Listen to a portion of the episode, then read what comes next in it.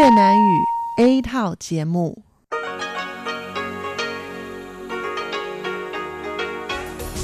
Đây là Đài Phát thanh Quốc tế Đài Loan RTI.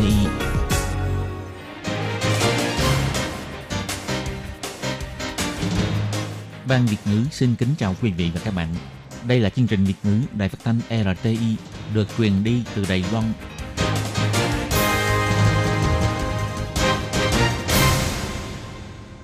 Hello, tôi Kim xin kính chào các bạn. Hoan nghênh các bạn đã đến với chương trình Việt ngữ ngày hôm nay của chúng tôi. Các bạn thân mến, hôm nay là thứ ba, ngày 10 tháng 3 năm 2020, cũng tức ngày 17 tháng 2 âm lịch năm Canh Tý. Chương trình Việt ngữ ngày hôm nay của chúng tôi sẽ bao gồm các nội dung chính như sau. Mở đầu là bản tin thời sự trong ngày, tiếp đến là chuyên mục tin vắn lao động nước ngoài, rồi đến chuyên mục tiếng Hoa cho mỗi ngày, chuyên mục theo dòng thời sự. Và sau cùng, chương trình của chúng tôi sẽ khép lại với chuyên mục Điểm hẹn văn hóa. Mở đầu chương trình hôm nay, Tú Kim xin mời các bạn cùng đón nghe bản tin thời sự trong ngày. Và trước hết, mời các bạn cùng theo dõi các mẫu tin tóm lược.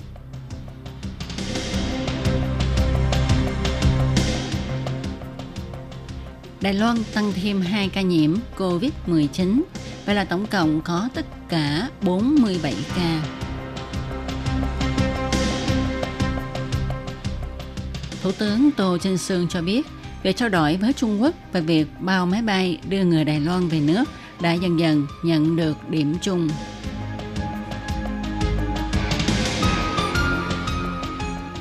Tình hình dịch COVID-19 ở Iran ngày càng nghiêm trọng.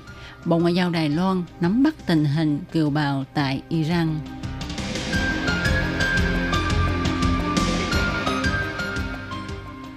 Bộ Ngoại giao Đài Loan cho biết 450 kiều bào tại Ý an toàn, đa số họ chọn cách ở lại Ý để phối hợp phòng dịch.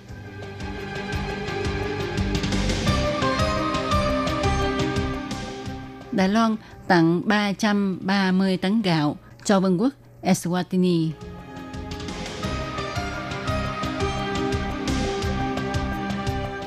Trong môi trường máy lạnh, COVID-19 có thể lây truyền ở khoảng cách 4,5 mét.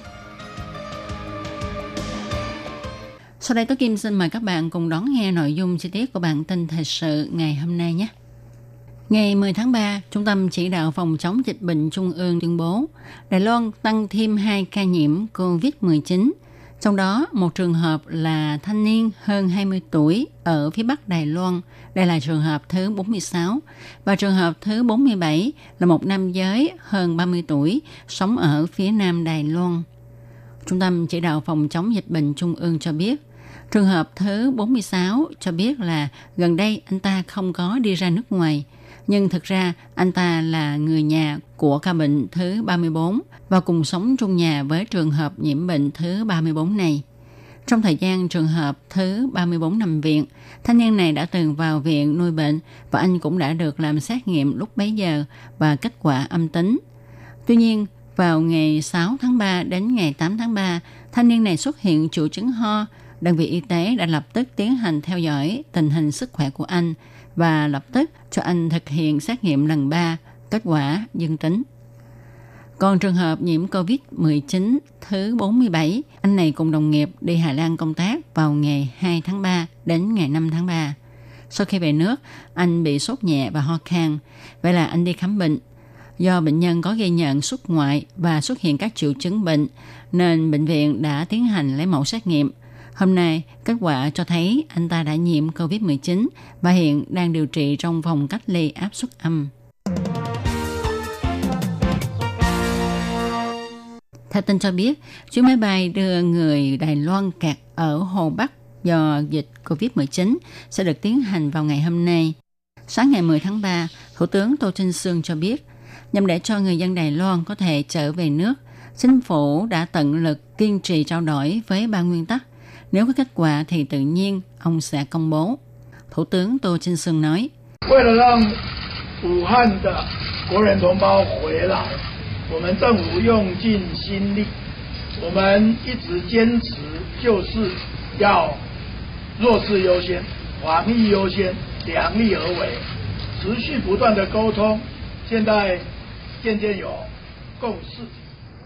nhằm để cho đồng bào Đài Loan bị kẹt tại Vũ Hán có thể thuận lợi về nước. Chính phủ đã cố gắng hết sức, luôn kiên trì với nguyên tắc ưu tiên cho người yếu thế, ưu tiên phòng chống dịch và lượng sức mà làm để tiếp tục trao đổi với phía Trung Quốc. Tuy nhiên, chúng ta còn phải đợi kết quả sau cùng, và nếu có kết quả thì tôi sẽ báo cho mọi người biết. Tóm lại, mọi người an toàn về Đài Loan là trên hết. Ông Trần Minh Thông, chủ nhiệm Ủy ban Trung Hoa Lục Địa thì cho biết ông không bày tỏ gì cả. Nội dung liên quan đến vấn đề này đều thống nhất do Trung tâm Chỉ đạo Phòng chống dịch bệnh Trung ương đứng ra nói rõ với mọi người. Đợt đưa người Đài Loan kẹt tại Vũ Hán do dịch COVID-19 về nước vào ngày 3 tháng 2 vừa qua rất thuận lợi, nhưng sau đó phát hiện danh sách lên máy bay và công tác kiểm dịch của Trung Quốc có vấn đề nên đã khiến cho việc đưa người Đài Loan còn lại về nước xảy ra trục trặc và kéo dài cho đến hôm nay. Hôm trước lại có tên người Đài Loan tại Hồ Bắc đòi kiện chính phủ Đài Loan vi phạm hiến pháp, v.v. Tất cả những vấn đề này đã khiến cho cơ quan chủ quản không công khai việc bao máy bay chở người về nữa, và nhấn mạnh chính phủ căn cứ theo điều thứ 17 của luật phòng chống bệnh truyền nhiễm mà thành lập Trung tâm Chỉ đạo Phòng chống dịch bệnh Trung ương. Trung tâm này sẽ căn cứ tình hình diễn biến của dịch bệnh mà có những chính sách ứng phó. Cũng vì thế mà những sự việc có liên quan sẽ do Trung tâm Chỉ đạo Phòng chống dịch bệnh Trung ương nói rõ với dân chúng. Tình hình dịch COVID-19 ở Iran ngày càng lan tràn một cách nghiêm trọng.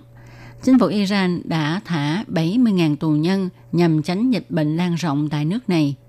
Ngày 10 tháng 3, Bộ Ngoại giao Đài Loan cho biết, tại Iran hiện có hơn 10 kiều bào Đài Loan sinh sống trong 7 đến 8 gia đình tại đó. Đa số họ kết hôn với người Iran và đã có con cái. Văn phòng đại diện Đài Loan tại Dubai đã liên lạc với họ. Hiện thì chưa có kiều bào nào tỏ ý muốn rời khỏi Iran. Ngoài ra, để ứng phó với dịch COVID-19, trước mắt, Bộ Ngoại giao Đài Loan chưa lên kế hoạch sang thăm các nước Âu Mỹ và cũng giảm bớt các chuyến công tác sang các nước này. Bộ nhắc nhở mọi người nếu phải đi công tác sang Âu Mỹ thì nên tham khảo cảnh báo du lịch và tình hình dịch bệnh tại nơi mình muốn đến. Còn đối với vấn đề mời quan khách sang thăm Đài Loan, bà Âu Giang An chỉ ra vẫn đang tiến hành theo kế hoạch đối với những khách mời đến từ khu vực Bắc Mỹ. Tuy nhiên, Bộ Ngoại giao cũng sẽ theo dõi chặt chẽ diễn biến dịch bệnh tại Mỹ và tăng cường tuyên truyền phòng dịch. Bà Âu Giang An cho biết thêm, tại khu vực châu Á, có một số đoàn xin được hủy bỏ hoặc dời ngày sang thăm Đài Loan. Bộ Ngoại giao tôn trọng quyết định của họ. Còn về khu vực châu Âu thì vẫn mời quan khách sang thăm Đài Loan theo dự định. Tuy nhiên, nếu nước bạn có thay đổi thì ta cũng sẽ tôn trọng họ. Hiện tại, Ý có gần 10.000 ca nhiễm COVID-19, có 463 ca tử vong. Dịch COVID-19 tại Ý đang có chiều hướng lây lan nhanh chóng, khiến cho chính phủ Ý tuyên bố phong tỏa toàn quốc, yêu cầu người dân ở nhà, cấm tụ tập nơi công cộng, nghỉ học và tạm ngưng tất cả các cuộc thi đấu thể thao. Ngày 10 tháng 3, bà Âu Giang An, phát ngôn viên Bộ Ngoại giao Đài Loan cho hay, hiện nay không có đoàn khách du lịch Đài Loan tại Ý. Văn phòng đại diện Đài Loan tại Ý đã liên lạc với các kiều bào sống tại miền Bắc nước Ý, nơi tình hình bệnh dịch nặng nhất. Được biết, các kiều bào này vẫn an toàn và đa số họ chọn cách ở lại để phối hợp công tác phòng chống dịch của chính phủ Ý. Người Đài Loan ở Ý nếu có nhu cầu về nước thì có thể mang hộ chiếu, viết đơn xin là có thể rời khỏi nước Ý. Bà Âu Giang An nói, việc chính phủ Ý phong tỏa cả nước không giống như Trung Quốc phong tỏa Vũ Hán. Dân chúng nếu có nhu cầu khẩn cấp hay nhu cầu công việc và sức khỏe của họ không có vấn đề thì họ vẫn sinh hoạt bình thường, nhưng tránh không tụ tập đông người. Bà Âu Giang An nói,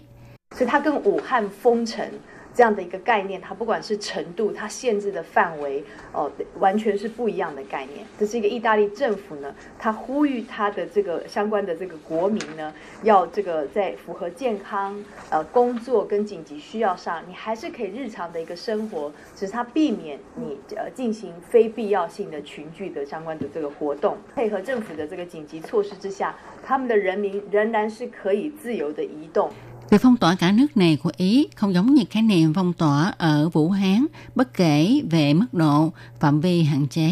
Chính phủ ý kêu gọi người dân mạnh khỏe vẫn có thể sinh hoạt bình thường như là đi làm hay đi ra ngoài khi có chuyện khẩn cấp.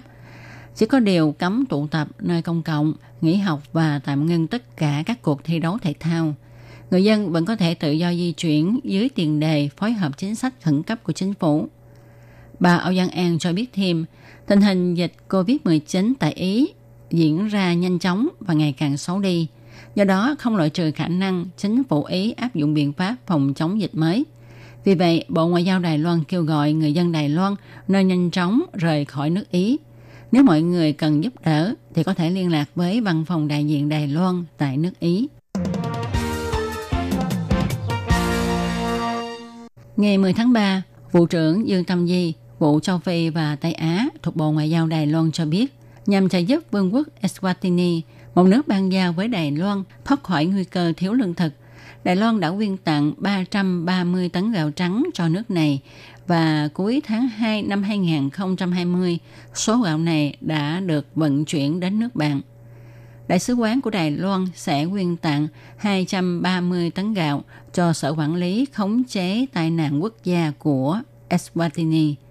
100 tấn gạo còn lại sẽ phối hợp với các hoạt động ẩm thực và với phương thức làm tặng phẩm kính lão mà quyên tặng cho khu dân cư vùng sâu vùng xa của Vương quốc Eswatini.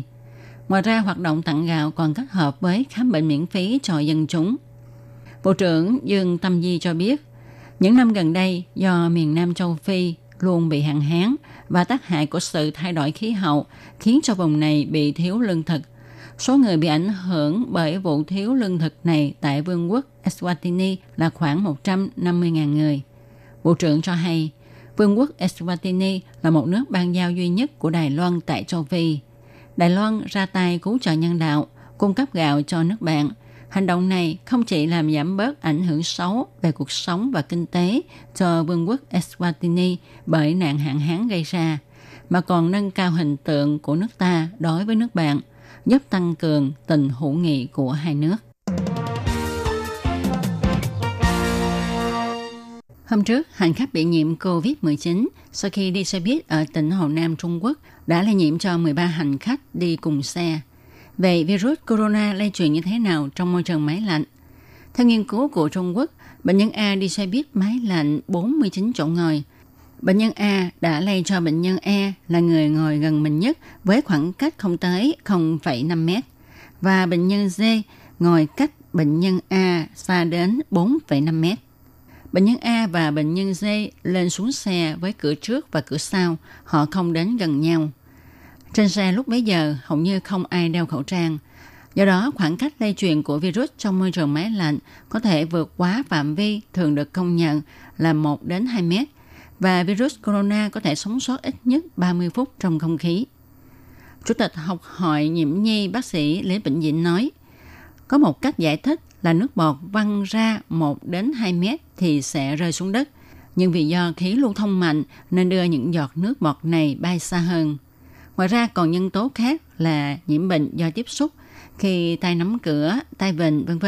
có dính virus của người bệnh. Thì dù ta ngồi bao xa, nếu ta sờ chúng thì cũng sẽ bị lây bệnh. Doanh nghiệp kinh doanh xe buýt cũng đã tiến hành khử trùng xe. Ông Lý Kiến Văn, tổng giám đốc công ty Đại Đô Hội cho biết, cứ mỗi 4 tiếng đồng hồ, chúng tôi tiến hành lau chùi sát khuẩn một lần và chủ yếu là lau những nơi hành khách thường hay tiếp xúc nhất như ghế, sàn, cửa sổ v.v. Đồng thời yêu cầu tài xế mở cửa sổ để không khí lưu thông. Tuy nhiên, bác sĩ nhấn mạnh, bất kể bạn di chuyển bằng phương tiện giao thông công cộng nào như xe buýt, metro, máy bay, v.v. thì nhất định bạn phải đeo khẩu trang, năng rửa tay. Như vậy, virus corona mới rời xa chúng ta. Các bạn thân mến, các bạn vừa đón nghe bản tin thời sự ngày hôm nay do Tố Kim biên soạn thực hiện. Tố Kim xin chân thành cảm ơn sự chú ý theo dõi của các bạn. Thân chào tạm biệt các bạn. Bye bye. Quý vị và các bạn thính giả thân mến, chương trình phát thanh tiếng Việt của Đài Phát thanh Quốc tế Đài Loan RTI được truyền thanh 3 buổi tại Việt Nam, mỗi buổi phát 1 tiếng đồng hồ. Buổi phát chính vào lúc 6 giờ đến 7 giờ tối hàng ngày giờ Việt Nam qua tần số SW 9425 kHz với sóng dài 31 m. Buổi phát lại lần thứ nhất vào hôm sau 9 giờ tới 10 giờ tối qua tần số SW 9.625 kHz với sóng dài 31 m. Đây là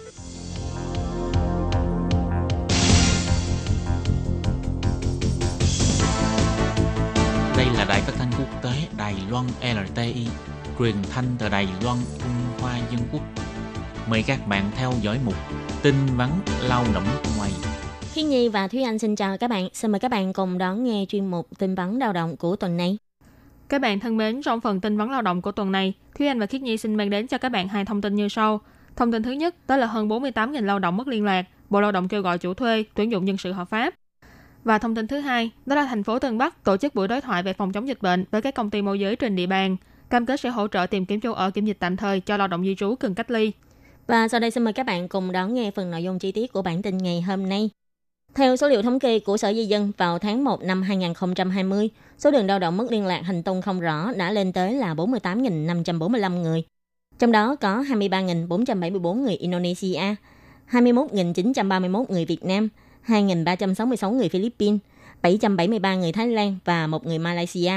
Bộ Lao động bày tỏ, theo quy định của Luật Dịch vụ Việc làm, người nước ngoài đến Đài Loan làm việc đều phải xin giấy phép với Bộ Lao động. Thường những người làm việc trong văn phòng hay làm việc phổ thông thì trước khi tuyển dụng vào để làm việc đều phải xin giấy phép lao động trước, không thể đột nhiên tuyển dụng và đồng thời chỉ được làm công việc quy định trên giấy phép lao động. Bộ Lao động chỉ ra, nếu là người nước ngoài có thẻ cư trú dạng thăm thân hoặc là thẻ cư trú vĩnh viễn, dùng giấy phép lao động cá nhân do Bộ Lao động cung cấp để đi tham gia tuyển dụng, nhắc nhở chủ thuê trước khi thuê người đó nên kiểm tra lại thông tin cá nhân như thẻ cư trú, giấy phép lao động cá nhân và sổ hộ khẩu thông thân v.v. Còn đối với di dân mới đã được phép cư trú tại Đài Loan, mặc dù theo quy định không cần phải có giấy phép lao động của Bộ Lao động, nhưng chủ thuê cũng phải kiểm tra thẻ cư trú, hộ chiếu, giấy chứng nhận kết hôn hoặc là sổ hộ khẩu v.v. và phải đối chiếu giấy tờ với người đến ứng tuyển để tránh trường hợp lao động di trú mất liên lạc, mượn giấy tờ của người khác để ứng tuyển. Nếu chủ thuê vi phạm việc sử dụng lao động di trú bất hợp pháp, cao nhất có thể bị phạt 750.000 Đài tệ.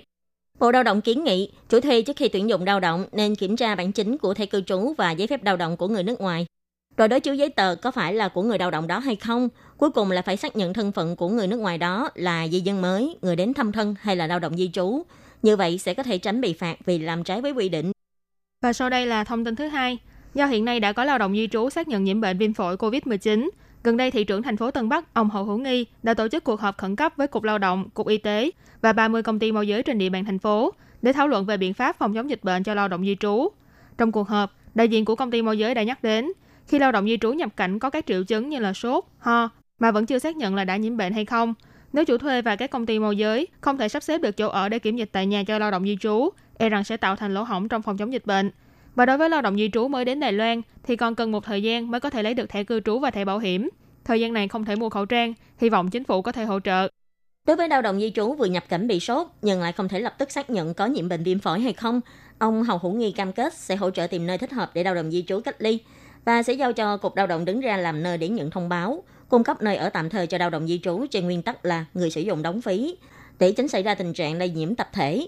Ngoài ra, cũng đề nghị với Trung ương là khi người lao động nhập cảnh, trạm phục vụ tại sân bay của Bộ Lao động nên cung cấp 2 miếng khẩu trang cho lao động để dùng trong tuần đầu tiên, tăng cường đảm bảo sức khỏe cho lao động di trú.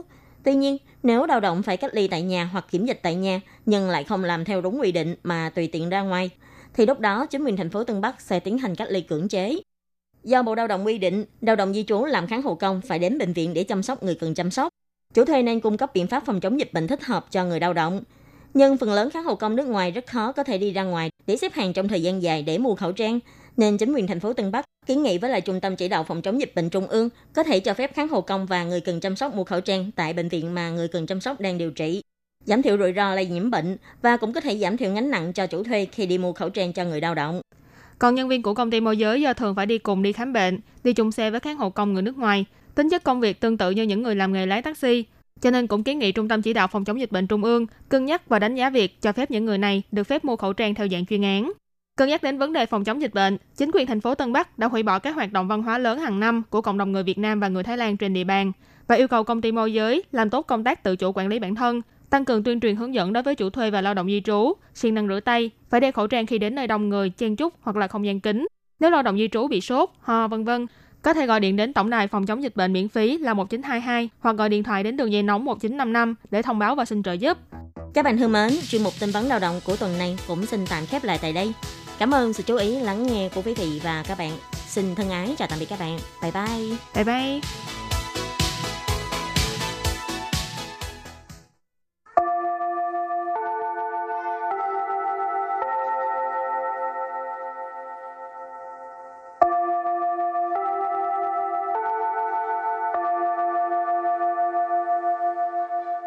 Xin mời quý vị và các bạn đến với chuyên mục Tiếng Hoa cho mỗi ngày do Lệ Phương và Thúy Anh cùng thực hiện.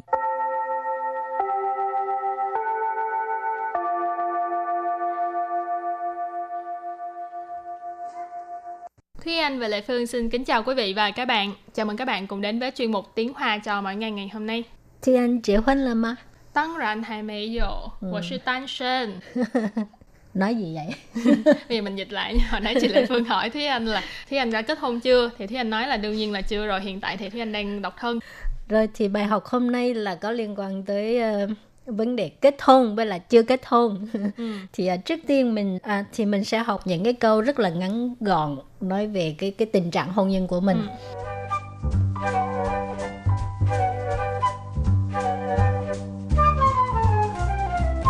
Tôi kết hôn rồi. 我结婚了， có nghĩa là mình kết hôn rồi. Kết hôn là kết hôn, lợ rồi. Còn nếu như mà mình chưa kết hôn nhưng mà mình đã có người yêu rồi, thì nếu như mà mình là nữ thì mình nói là 我有男朋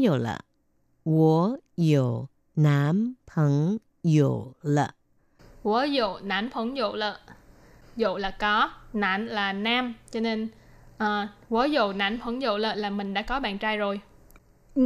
Ngược lại là bằng gái ha, thì mình có thể nói là 我有女朋友了。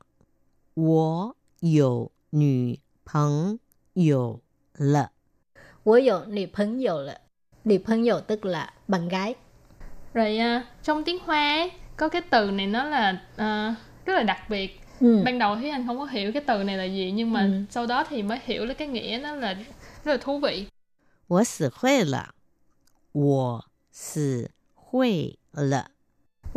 会了。 Mình đã có người yêu rồi. Nãy giờ là có bồ nè, kết hôn rồi nè ha. Bây giờ là chưa kết hôn. 我还没结婚。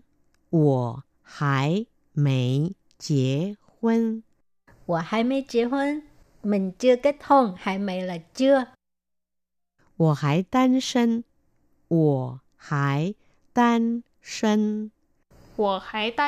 tức là mình vẫn còn độc thân. Tán sinh là độc thân.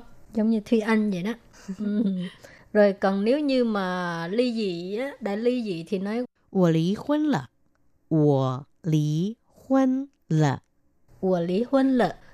Lý hôn tức là ly dị. Rồi nếu như mình nói là mình đang yêu, đúng rồi. Thì mình gọi là 我在谈恋爱。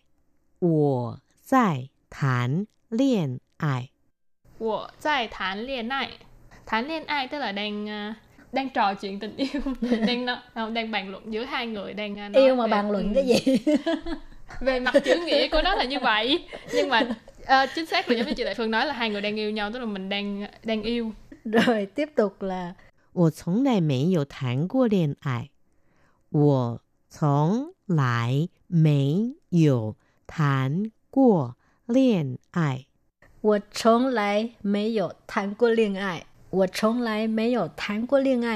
mình chưa bao giờ yêu. 从来 tức là chưa bao giờ, từ trước đến nay, chưa bao giờ.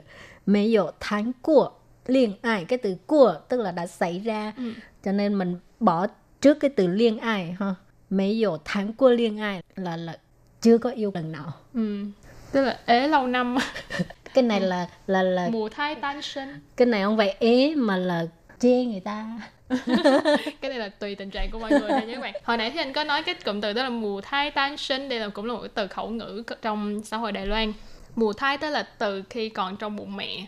Tan sinh là độc thân, cho nên mùa thai tan sinh tức là từ độc thân, đơn thân từ khi còn trong bụng mẹ cho tới bây giờ. Chẳng hạn như bây giờ 20 mấy tuổi đi, thì tức là mùa thai tan sinh ở sự chỉ niệm độc thân từ trong bụng mẹ đến nay đã 20 mấy tuổi. Thì đó là những cái câu rất là ngắn gọn nói về cái tình trạng đang tình trạng hôn nhân. Tình trạng hôn nhân, kết hôn hoặc là chưa kết hôn hoặc là ly dị. Bây giờ thì mình học thêm những cái từ vựng nó cũng có liên quan tới vấn đề hôn nhân.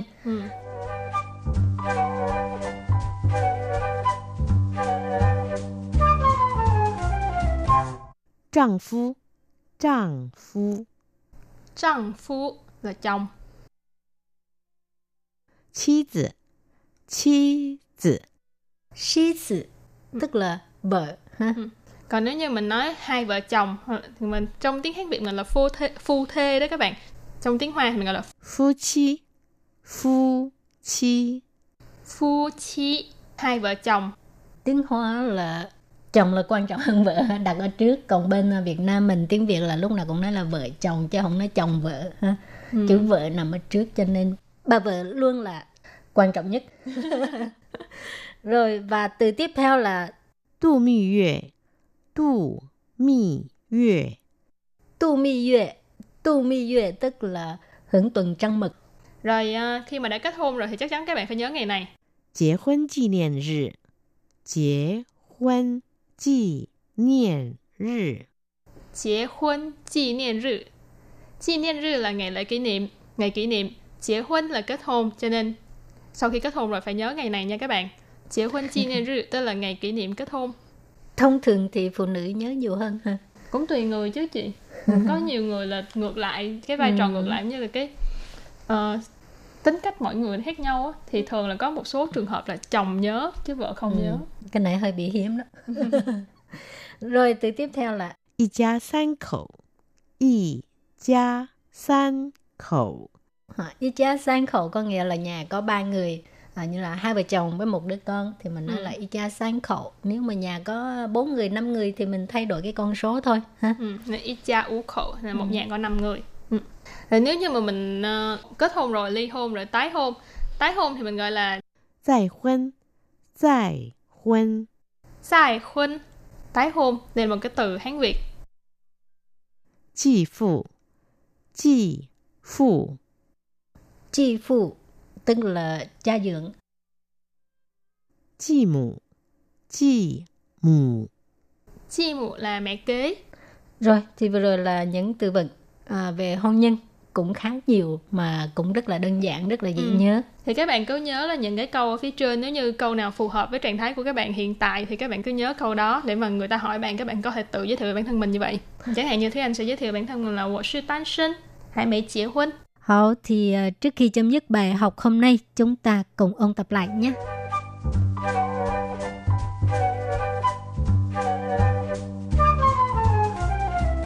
Tôi kết hôn rồi.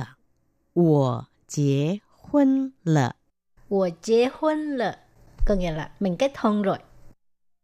我有男朋友了. 我有男朋友了. 我有男朋友了 là mình đã có bạn trai rồi. 我有女朋友了. 我有女朋友了. 我有女朋友了. Mình có bạn gái rồi. 我死会了. 我死会了. 我死会了. Mình đã có người yêu rồi. 我还没结婚. 我还没结婚. 我还没结婚. Mình chưa kết hôn. 我还单身. 我还单身. 我还单身. Tức là mình vẫn còn độc thân. 我离婚了. 我离婚了. 我离婚了. Tôi ly dị rồi. 我在谈恋爱. 我在谈恋爱. 我在谈恋爱. Mình đang yêu. 我从来没有谈过恋爱. 我从来没有谈过恋爱. 我从来没有谈过恋爱 có nghĩa là mình chưa bao giờ yêu. 丈夫, 丈夫, 丈夫 là chồng. 妻子, 妻子, 妻子 tức là vợ. 夫妻, 夫妻, 夫妻 hai vợ chồng. 度蜜月,度蜜月. Tù mi yue tức là hưởng tuần trăng mật.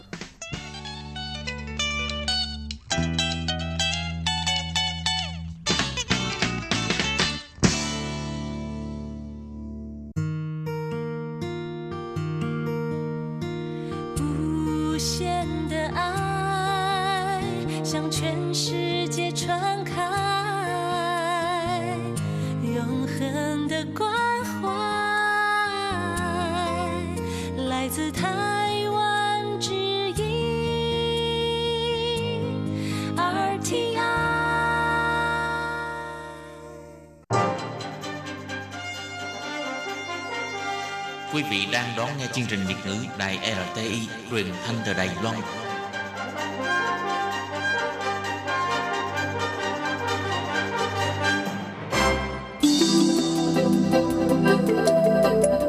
Chào mừng quý vị đến với chuyên mục Theo dòng thời sự do Minh Hà thực hiện.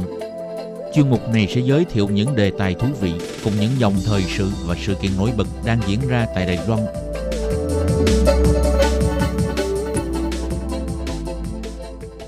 Minh Hà xin kính chào quý vị và các bạn. Các bạn thân mến, khi nói đến thời trang thì có lẽ mọi người thường nghe thấy nhiều cô gái hay than vãn chẳng có gì để mặc và hầu như trở thành câu nói cửa miệng của các bạn nữ, mà cho dù trong tủ áo đã chất đầy quần áo nhưng vẫn cảm thấy thiếu thốn và không đủ váy áo cho mình ăn diện. Đặc biệt trong xã hội của người Hoa, mỗi dịp đón Tết âm lịch thì hầu như mọi người đều có phong tục mặc quần áo mới để mừng Tết. Ngày xưa là xã hội nông nghiệp, tiền công đặt may quần áo rất cao.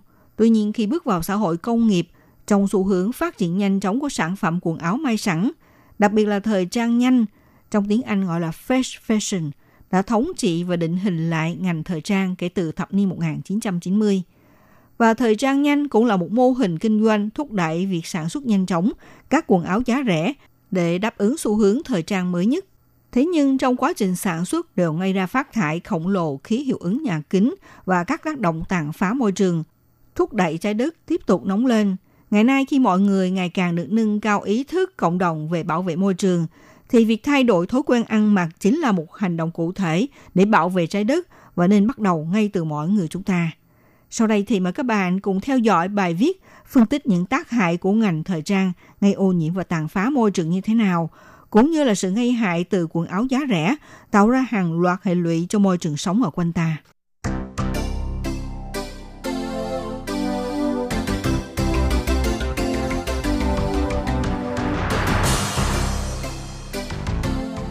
Các bạn thân mến, trong xã hội ngày xưa nói đến cách ăn mặc của con người thì chủ yếu đều có thói quen đi mua vải đặt may tại các tiệm may quần áo và dĩ nhiên là phải chi ra tiền công cao hơn cho thợ may. Mà không phải mọi người đều đủ khả năng để đặt may quần áo tại các hiệu may nổi tiếng. Tuy nhiên, sau khi tiến vào thời đại xã hội công nghiệp thì ngành may mặc quần áo nhanh chóng phất lên, đồng thời cũng làm thay đổi mô hình chi tiêu của con người.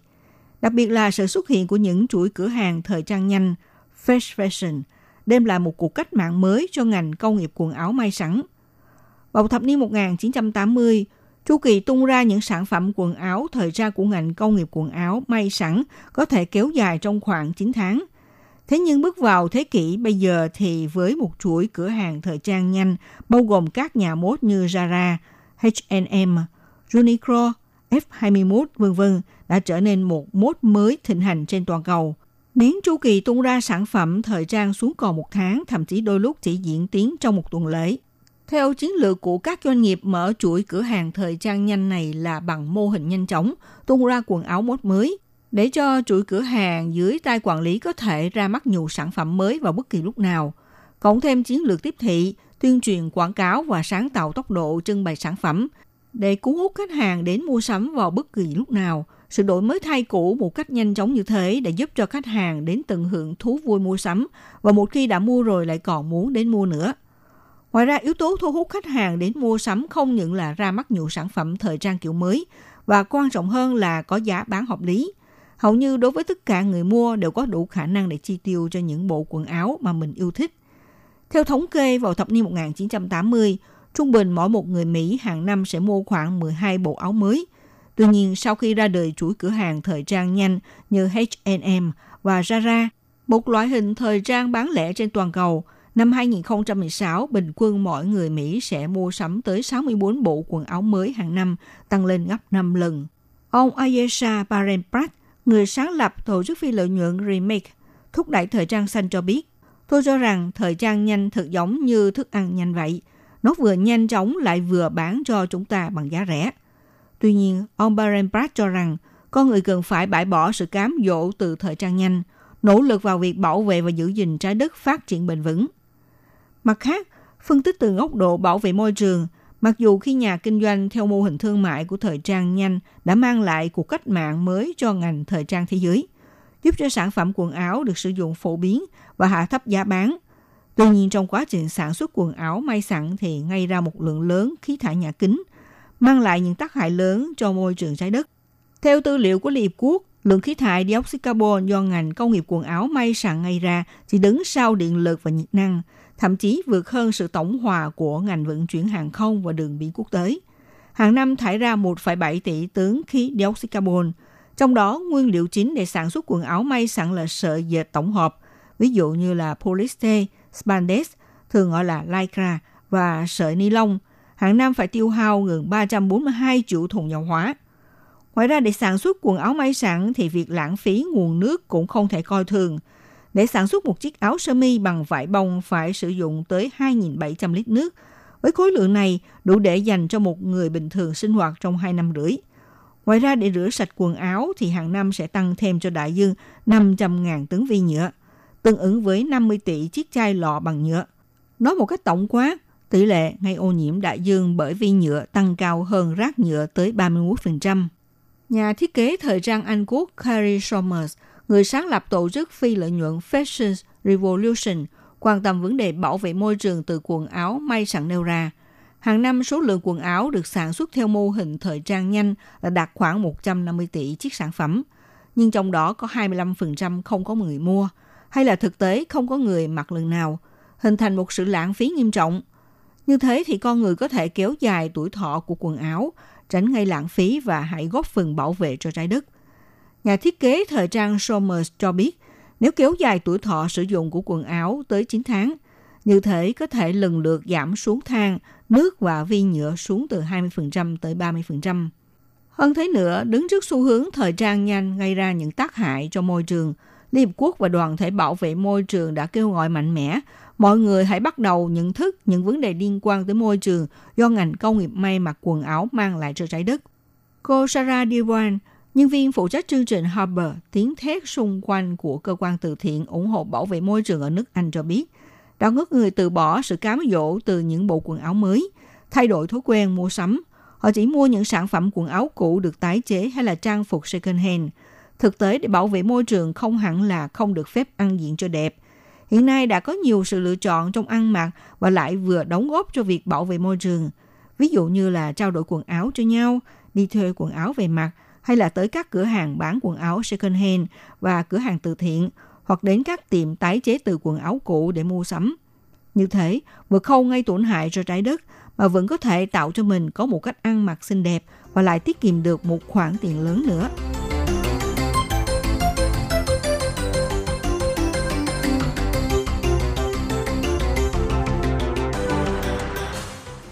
Các bạn thân mến, ngành công nghiệp thời trang thế giới đã có những bước phát triển nở rộ trong vài thập kỷ gần đây, với những xu hướng mới xuất hiện liên tục, cùng số lượng người tham gia càng ngày càng tăng. Tuy vậy, không phải ai cũng biết được những hệ lụy của sự phát triển này đối với môi trường và xã hội là to lớn ra sao.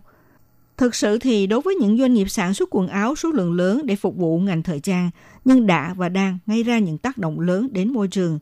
Đặc biệt, lượng nước thải và tổng lượng khí carbon của quá trình sản xuất là cao. Chẳng hạn, đối với các nông dân trồng bông, họ cũng phải dùng nước tưới và đặc biệt là rất nhiều thuốc trừ sâu. Khoảng 1/4 lượng tiêu thụ thuốc trừ sâu của thế giới. Chưa hết, người ta phải dùng hàng ngàn tỷ lít nước để nhuộm màu cho vải. Và toàn bộ biến thành nước thải phải đem đi xử lý. Còn những bộ quần áo cũ bị ném vào thùng rác thì sao? Các xu hướng thời trang liên tục được cập nhật. Giá thành rẻ do áp lực từ cạnh tranh, cùng với chất lượng quần áo không được bền chắc như xưa đã khiến cho doanh thu của ngành công nghiệp thời trang nhảy vọt. Người ta mua nhiều hơn và cũng vứt đi nhiều hơn. Điều này chỉ mang đến một điều lợi cho bản thân ngành công nghiệp mà trăm điều hại cho môi trường. vì hầu hết quần áo bỏ đi sẽ kết thúc trong những hố trôn rác và làm trầm trọng thêm sự ô nhiễm nguồn nước ngầm và các đại dương. Một vấn đề khác là sự bóc lột sức lao động trẻ em. Rất nhiều trẻ em bị lạm dụng lao động trong công nghiệp may mặc. Những điểm nóng của vấn nạn này trên thế giới là Bangladesh, Argentina, Trung Quốc, Ấn Độ, Brazil, Thổ Nhĩ Kỳ, Philippines, Indonesia. Mức lương mà trẻ em nhận được rất là thấp. Một phần là vì áp lực cạnh tranh giảm giá thành của các nhà sản xuất. Vậy nên những bộ quần áo giá tốt mà bạn mới sắm được rất có thể được làm ra từ đôi tay của những em bé cho đến độ tuổi lao động. Và với sự lỏng lẻo về quản lý lao động của những quốc gia đang phát triển kể trên, thì tình hình này khó có thể thay đổi trong tương lai gần. Lại nữa, các sợi nhựa li ti, đây là vật liệu chính trong ngành công nghiệp thời trang và cũng là cơn đau đầu chính của họ. Các loại sợi tổng hợp như ni lông, polyester và acrylic được dùng trong 60% tổng số quần áo. Chúng được ưa thích là vì tính bền bỉ, mềm, nhẹ mà lại rẻ tiền. Thế nhưng việc tích hợp sợi nhựa tổng hợp vào sản xuất đồ may mặc lại khiến các hạt nhựa tổng hợp nhỏ li ti bị thải ra môi trường và sau đó ra biển rồi an vị trong bụng của các sinh vật đại dương. Hiển nhiên là nhựa gây ra những vấn đề sức khỏe nghiêm trọng cho lũ cá và đẩy chúng vào tuyệt lộ. Nhưng sinh vật biển không phải là nạn nhân duy nhất. Toàn bộ chuỗi thức ăn cũng sẽ nhiễm độc nhựa, bao gồm cả những động vật lớn hơn và con người. Đã vậy, nhiều nhà máy may mặc lại đổ thẳng các hóa chất chưa qua xử lý vào các dòng sông và gây ra tình trạng ô nhiễm ở một nhóm các sông ô nhiễm nhất thế giới. Việc đổ hóa chất độc hại chủ yếu sử dụng cho nhuộm vải đã khiến nhiều đoạn sông lớn của các con sông như là Citarum ở Indonesia hay là Châu Giang ở Trung Quốc ô nhiễm đến mức cá và các loài sinh vật khác không sống được. Tình trạng ô nhiễm này còn tác động lên những cư dân phụ thuộc vào sông về nước uống, nước tắm giặt, nước tưới tiêu cũng như là nguồn thủy sản. Người ta đã phát hiện ra tỷ lệ cao về ung thư và các bệnh khác trong các cộng đồng sống gần các sông ô nhiễm, đặc biệt là gần nguồn nước xả thải từ các nhà máy may mặc. Vấn đề ô nhiễm do ngành thời trang gây ra quá lớn nên rất khó để mà biết phải bắt đầu từ đâu trong giải quyết vấn đề này. Điều không may là cái hố lớn chính cho tất cả các rắc rối này là nhu cầu về quần áo giá rẻ có thể dễ dàng vứt đi được. Do vậy, để giải quyết vấn đề từ gốc rễ, đã xuất hiện phong trào thời trang chậm và các chiến dịch như là Fashion for Climate, nghĩa là thời trang vì khí hậu, nhằm khuyến khích người dân mua quần áo chất lượng cao và bền được sản xuất theo lối bền vững về môi trường. Nỗ lực xanh bao gồm việc mua các sợi vải bền vững về môi trường như vải lanh, gai dầu, tơ lụa, gai, bông hữu cơ và len bền vững hoặc là các loại sợi tái chế. Các hãng thời trang thân thiện môi trường sẽ thông báo cho khách hàng về nguồn gốc và cách thức sản xuất đồ may mặc. Việc xanh hóa chuỗi cung ứng cho ngành thời trang may mặc thực sự là một vấn đề lớn cần được nghiên cứu và xử lý sớm. Hiểu được tác hại của thời trang nhanh, thương hiệu thời trang H&M đang hướng đến một môi trường xanh và sạch. Họ không thay đổi quá nhanh, từng bước tiếp cận người tiêu dùng và ủng hộ tính nhân văn của thời trang bền vững. Chính vì vậy, thương hiệu thời trang nổi tiếng H&M thường tổ chức tuần lễ thời trang bền vững để ra mắt những thiết kế thân thiện môi trường. Nhà sản xuất đã nghiên cứu và sáng tạo chất liệu mới trong tự nhiên nhằm trả lại nguồn nước sạch cho môi trường. Theo đại diện H&M chia sẻ rằng, chúng tôi luôn có nơi thu những quần áo không mặc nữa từ các thương hiệu khác nhau và sử dụng với mục đích tái chế. Khách quan mà nói, môi trường bị hủy hoại, lỗi không chỉ ở doanh nghiệp. Lý do môi trường ngày một ô nhiễm không chỉ nằm ở các hành động của doanh nghiệp, mà còn nằm ở sự lựa chọn của khách hàng. Nếu họ không là người quyết định mua, các nhà bán lẻ sẽ không thúc đẩy nhanh việc sản xuất. Để giải quyết việc này, cần sự chủ động của cả nhà bán lẻ và người mua hàng. Người tiêu dùng sẽ có lợi thế hơn vì họ là người tạo ra sự lựa chọn, mua hoặc là không mua. Nếu người mua tạo ra nhu cầu sản phẩm với chất lượng thân thiện ngày càng nhiều, đòi hỏi các thương hiệu buộc phải thay đổi. Nếu bạn mưu cầu sản phẩm rẻ, luôn bắt kịp xu hướng để đáp ứng nhu cầu bản thân, thì đó là lý do họ tồn tại. Nếu muốn thay đổi, thì mọi người phải cùng nhau tạo ra sự thay đổi ấy. Các nhãn hàng không chỉ dừng lại việc sản xuất sản phẩm, mà còn phải có trách nhiệm với môi trường và con người. Đây là lời chia sẻ của vị đại diện thương hiệu nổi tiếng H&M. Nói tóm lại, trái đất chỉ có một. Có yêu mến trái đất thì mọi người hãy cùng bắt tay ngay từ cách ăn mặc hàng ngày. Hãy thay đổi từ thói quen ăn mặc của chúng ta để bảo vệ thế giới luôn được xanh và sạch, hướng tới phát triển bền vững. Các bạn thân mến, chuyên mục theo dòng thời sự hôm nay nói về đề tài bảo vệ trái đất xanh và sạch, hãy thay đổi từ thói quen ăn mặc. Chủ đề này do Minh Hà biên tập và thực hiện đến đây cũng xin được khép lại. Minh Hà xin kính chào tạm các bạn và hẹn gặp lại các bạn cũng trên làn sóng này vào buổi phát kỳ sau.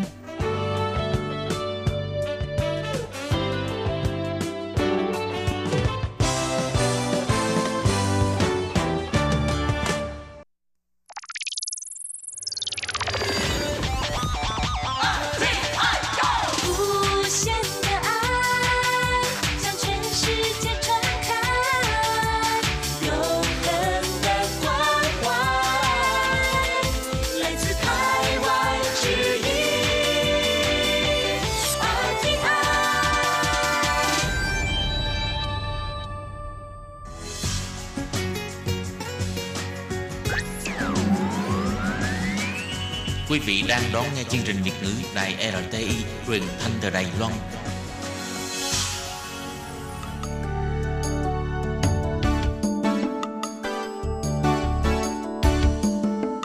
Chào mừng quý vị đến với chuyên mục Điểm hẹn văn hóa do Khiết Nhi phụ trách.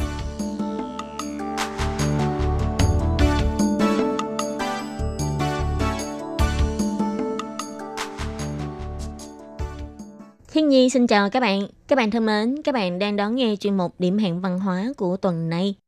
Các bạn ơi, các bạn có biết là vào tháng 3 hàng năm, tại Đài Loan đều sẽ tổ chức một cuộc triển lãm rất là đặc biệt và rất là lớn. Đó là một cuộc triển lãm về hoa lan quốc tế.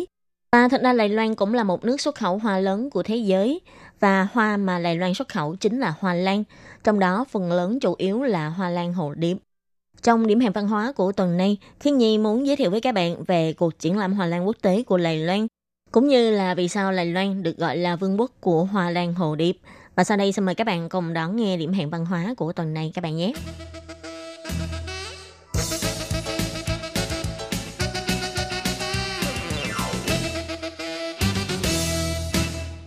Các bạn biết không, hội chợ triển lãm hoa lan quốc tế Đài Loan cùng với lại hội chợ triển lãm hoa lan thế giới và hội chợ triển lãm hoa lan Tokyo được xếp vào danh sách là ba hội chợ triển lãm hoa lan lớn nhất trên quốc tế.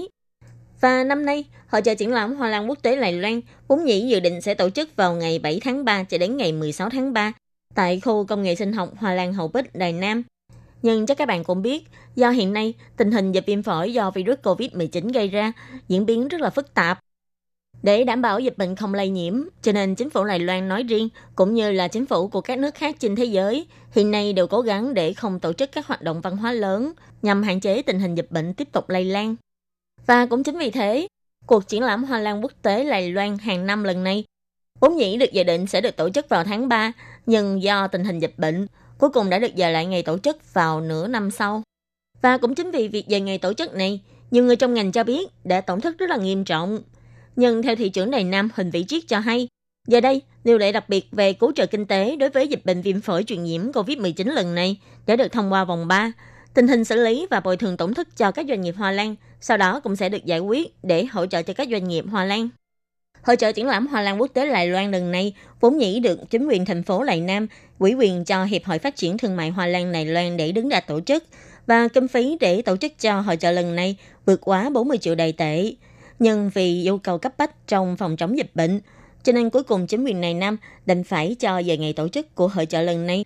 Thị trưởng Huỳnh Vĩ Triết nói, hiện nay mặt bằng để triển lãm hoa cũng như là sự chuẩn bị của các doanh nghiệp, công tác phòng chống dịch bệnh hay việc bán vé cũng như là kế hoạch để tiếp đón du khách đến tham quan đều đã được chuẩn bị sẵn sàng. Có thể nói đây là một khoản tổn thất khá lớn, chỉ riêng việc bán vé dự tính là đã tổn thất 17 triệu Đài tệ. Chủ đề của hội chợ triển lãm hoa lan lần này vốn dĩ có tên là Enrich 100, để phối hợp với việc kỷ niệm 100 năm hoàn thành công trình lớn là đập nước Gia Nam tại khu vực Đài Nam Gia Nghĩa. Và việc hoàn thành của công trình này đã mang lại sự trù phú cũng như là sự phát triển của khu vực Đài Nam và Gia Nghĩa v.v. Cho nên chủ đề của hội chợ lần này là Enrich 100, tức là trù phú 100 năm. Các tác phẩm hoa tham gia triển lãm lần này chủ yếu là quay quanh vị tích văn hóa quan trọng của khu vực miền Nam Đài Loan, cũng như là xoay quanh những hồi ức quan trọng trong cuộc sống của người dân Đài Loan hàng trăm năm nay. Và trong khu vực triển lãm chủ đề của hội chợ lần này đã được chuẩn bị 30.000 cây hoa lan để trưng bày. Nhưng do hội chợ hiện nay đã được dời ngày tổ chức vào 6 tháng sau, vì thế ban tổ chức quyết định sẽ đưa những cây hoa lan này để đi đến các khu du lịch khác của thành phố Đài Nam. để cho những cây hoa lan này vẫn có thể tiếp tục tô điểm trang trí cho các khu du lịch hay là điểm tham quan. Trong đó bao gồm nhà thiên văn Đại Nội, hay là trung tâm văn hóa Tân Doanh Đài Nam, Viện Hóa Thạch, hay là trung tâm văn nghệ Tổng Gia, v.v. Để người dân cũng có thể tiếp tục chiêm ngưỡng cũng như là trải nghiệm với vẻ đẹp của hoa lan Đài Nam. Và đồng thời, đây cũng có thể xem như là một cách để mở rộng quảng cáo cho hội chợ triển lãm hoa lan quốc tế Đài Loan lần này. Cho nên tuy rằng tháng 3 này các bạn không thể đến ngắm hoa lan tại hội chợ triển lãm hoa lan quốc tế Đài Loan lần này, nhưng các bạn cũng có thể đến các địa điểm du lịch khác của Đài Nam để chiêm ngưỡng hoa lan. Vì ban tổ chức của hội chợ cũng như là chính quyền thành phố Đài Nam để cho vận chuyển những chậu hoa lan vốn nhĩ để chuẩn bị cho hội chợ lần này đến các địa điểm du lịch của thành phố Đài Nam. Cho nên các bạn cũng đừng có quá ngạc nhiên khi thấy ở thành phố Đài Nam đầu cũng có hoa lan đẹp các bạn nhé. Mà các bạn biết không, hàng năm khi cứ tổ chức hội chợ triển lãm hoa lan quốc tế thì Đài Loan cũng sẽ thu hút rất là nhiều chuyên gia và doanh nghiệp các nước đến tham quan, và đồng thời cũng sẽ thúc tiến thành công việc lấy được rất là nhiều đơn hàng từ nước ngoài, tạo dựng cho một ấn tượng sâu sắc hơn nữa cho Đài Loan để trở thành một căn cứ sản xuất hoa lan quan trọng trên thế giới. Và Đài Loan được mệnh danh là Vương quốc Hoa Lan. Vào năm 2018, thì số lượng xuất khẩu hoa lan của Đài Loan đã lên đến là 192 triệu USD, so với năm 2017 là tăng trưởng 8%. Trong đó, lan hồ điệp là mặt hàng xuất khẩu chính của Đài Loan và đã được xuất khẩu sang các nước như là Mỹ, Nhật Bản, Việt Nam, Hà Lan, v.v. Cho nên có thể nói, những cuộc triển lãm hoa lan quốc tế này có một ý nghĩa rất là quan trọng đối với Đài Loan. Vì ngoài quảng bá hình ảnh cũng như là quảng bá về nét đẹp của hoa lan Đài Loan ra, thì trong những cuộc hội chợ này còn là một cơ hội quan trọng để xúc tiến mối quan hệ hợp tác giữa Đài Loan với các nước đối tác trong ngành sản xuất hoa. Đồng thời thông qua cuộc triển lãm để thu hút du khách đến tham quan và xúc tiến sự phát triển của ngành du lịch. Thị trưởng thành phố Đài Nam, ông Huỳnh Vĩ Triết cho biết, hoa lan Đài Nam chiếm 1/6 thị trường hoa lan của thế giới. Triển lãm hoa lan quốc tế của Đài Loan là một trong 3 triển lãm hoa lan lớn nhất của thế giới. Năm 2020, triển lãm đã bước sang năm thứ 16. Và mỗi năm, triển lãm đều có các chủ đề mới mẻ, ý tưởng mới mẻ mang đến triển vọng phát triển mới. Theo ông Huỳnh Vĩ Triết, ngành công nghiệp hoa lan của Đài Loan sẽ tiếp tục tạo thêm nhiều thành tích xuất sắc trong mảng xuất khẩu và tiêu thụ trong nước. Như vào năm 2019, khi đến tham gia triển lãm hoa lan quốc tế tại Đài Nam, thì Tổng thống Thái Anh Văn đã chỉ rõ ngành hoa lan là một trong những ngành nghề có sức cạnh tranh nhất của Đài Loan. Và Tổng thống cũng đã từng nhắc đến việc lấy Đài Nam để làm cơ sở để đưa Đài Loan trở thành trung tâm nghiên cứu, phát triển giống lan và cung ứng cây giống lan cho toàn thế giới. Và đến nay, Đài Loan cũng đã tiến một bước lớn. Như năm 2018, thì Đài Loan đã thành lập Trung tâm Thương mại giống hoa lan Đài Loan để thúc đẩy xuất khẩu giống hoa lan mang tầm chiến lược, hỗ trợ doanh nghiệp ngành hoa lan trong việc sản xuất và tiếp thị.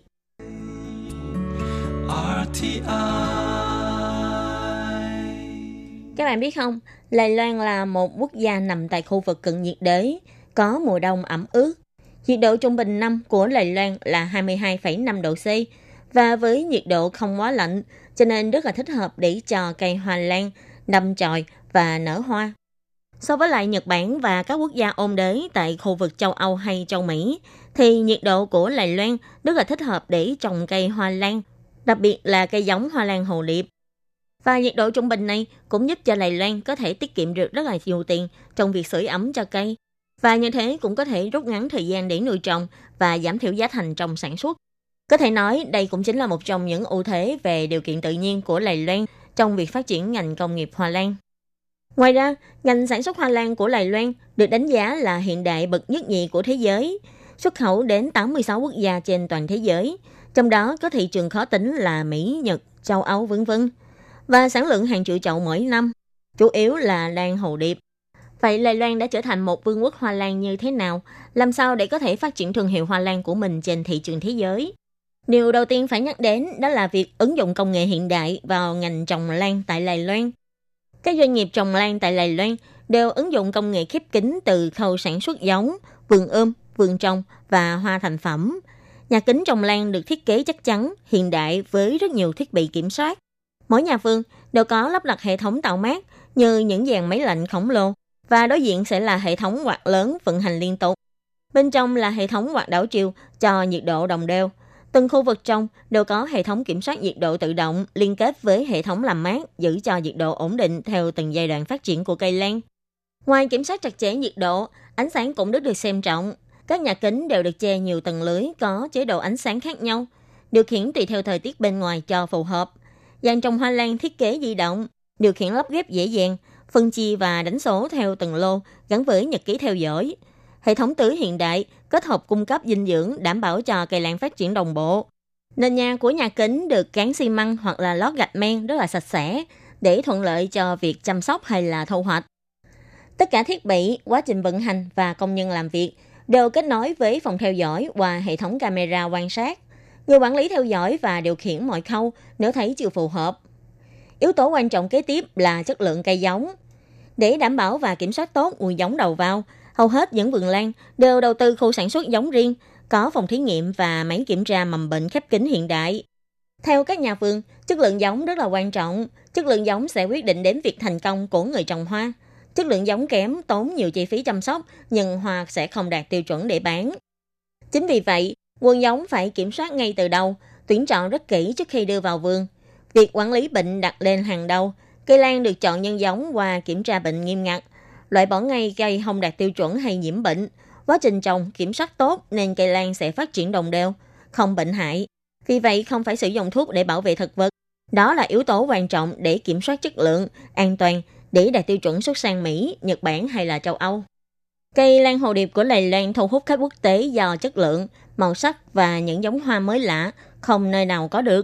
Ngoài những giống hoa truyền thống như là hoa hồ điệp màu trắng, màu tím, màu hồng v.v., còn có hàng trăm loài mới lạ và độc đáo như là hoa hồ điệp màu xanh, màu tím đậm, vàng, cam, pha nhiều màu hay màu đen, v.v. Như giống hoa hồ điệp màu đen Halaskin cũng đã gây được rất là nhiều sự chú ý trong các triển lãm hoa lan quốc tế. Đó là một giống hoa lan lại từ giống hoa lan kim khổng tước. Từ năm 1994 cho đến năm 2002, thì giống hoa này đã đạt được tất cả là 58 hạng mục giải thưởng của Hiệp hội Nhà vườn Mỹ. Trong đó bao gồm 2 huy chương vàng, 17 huy chương bạc, 30 huy chương đồng và 9 giải thưởng được bình chọn. Qua điều này cũng có thể cho thấy được, Đài Loan ngoài có thể xuất khẩu số lượng lớn những giống hoa đại trà ra nước ngoài ra, thì Đài Loan cũng có những giống hoa hồ điệp rất đặc sắc mang đậm bản sắc của riêng mình. Như người đại diện của nhà vườn Taisoko cho biết, công ty này được thành lập từ năm 1987. Mỗi năm, công ty này sẽ sản xuất 5 đến 6 triệu cây hoa lan giống sang các nước trên thế giới. Để xuất khẩu được nhiều nước, thì ngoài yêu cầu chất lượng thì phải có giống hoa mới lạ cho mỗi thị trường. Mỗi nơi đều có ưa chuộng màu hoa hay là kiểu hoa khác nhau. Công ty Taisoko mỗi năm sẽ nghiên cứu ra 5 đến 7 chủng loại hoa lan mới, với nhiều màu sắc biến hóa rất là đa dạng và lạ mắt. Các chủ vườn lan luôn tìm hiểu thị trường thế giới, từ đó đề xuất phối hợp với giới khoa học, lại tạo ra giống hoa mới để đáp ứng nhu cầu của khách hàng. Khi các chủ vườn lan tạo ra giống mới, họ sẽ chuyển đến trung tâm hoa lan của nhà nước trồng thử nghiệm. Nếu đáp ứng được yêu cầu thì sẽ cấp phép nhân giống. Nơi đây luôn hỗ trợ cho người trồng hoa trong việc đưa giống mới ra sản xuất, chứ không mang nặng việc làm thủ tục cấp phép. Và không chỉ đặt mục tiêu là sản xuất hoa lan chất lượng cao, người Đài Loan đã thành công trong việc xây dựng thương hiệu hoa lan Đài Loan trên khắp thế giới. Nơi đây trở thành quê hương của lan hồ điệp chất lượng hàng đầu thế giới mỗi khi được nhắc đến. Sự thành công này không phải chỉ nhờ vào các chủ vườn hoa lan, mà còn nhờ vào cơ quan quản lý của các thành phố trồng lan hỗ trợ tích cực. Ngoài ra, còn có các tổ chức khác nhau như là Hiệp hội Hoa lan Đài Loan hay là Hiệp hội Phát triển Ngoại thương Đài Loan thay ra, đồng hành quảng bá cho ngành hoa lan xuất khẩu. Ở Đài Loan, vùng sản xuất hoa lan phần lớn là tập trung ở Đài Nam. Cơ quan quản lý nơi đây luôn sẵn sàng hỗ trợ cho người trồng hoa lan từ nguồn vốn, thủ tục đến việc quảng bá. Chính quyền thành phố cùng với lại tổ chức thay tra sẽ phối hợp tổ chức các cuộc triển lãm và phiên giao dịch mang tầm quốc tế tại nhiều nước, đưa hoa lan Đài Loan dự thi và trưng bày tại các sự kiện lớn nhằm quảng bá xúc tiến thương mại cho ngành công nghiệp hoa lan của Đài Loan. Có thể nói, hoa lan Đài Loan vươn lên hàng đầu thế giới là nhờ sự đổi mới liên tục, nghiên cứu mạnh mẽ, đa dạng chủng loại và màu sắc mới dựa trên sở thích của khách hàng các nước khác nhau. Các công ty sản xuất hoa lan ở Đài Loan sẵn sàng cung cấp cho người mua ở các nước số lượng lớn, chất lượng cao với giá cả cạnh tranh. Vì vậy, Đài Loan thu hút rất là nhiều khách hàng đến với ngành công nghiệp hoa lan. Các bạn thân mến, vừa rồi là phần giới thiệu về hội chợ triển lãm hoa lan quốc tế của Đài Loan, cũng như là sự phát triển của ngành hoa lan tại Đài Loan. Và các bạn thân mến, chuyên mục Điểm hẹn văn hóa của tuần này do Khí Nhi biên tập và thực hiện cũng xin tạm khép lại tại đây. Cảm ơn sự chú ý lắng nghe của quý vị và các bạn. Xin thân ái chào tạm biệt các bạn và hẹn gặp lại. Bye bye!